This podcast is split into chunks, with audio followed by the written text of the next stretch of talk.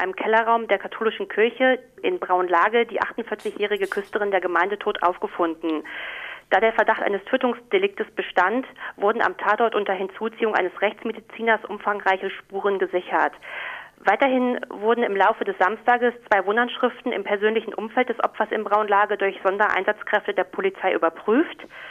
Am Sonntagabend wurde in Bayern ähm, der 51-jährige Ehemann des Opfers von der dortigen Polizei vorläufig festgenommen, nachdem er sich freiwillig gestellt hat.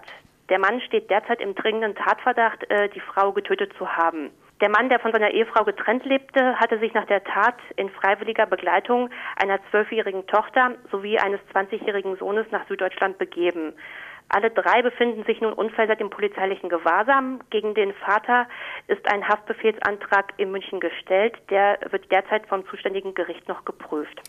Zur Todesursache können wir derzeit noch keine ähm, weiteren Angaben machen. Ich denke, dass im Laufe des Nachmittages ähm, da von uns eine weitere Pressemitteilung zu erwarten ist. Der NDR berichtet, dass die Dame Mutter von zehn Kindern war. Kann man das bestätigen? Kann ich Ihnen offiziell nicht bestätigen. Julia Meyer von der Staatsanwaltschaft in Braunschweig. Vielen Dank.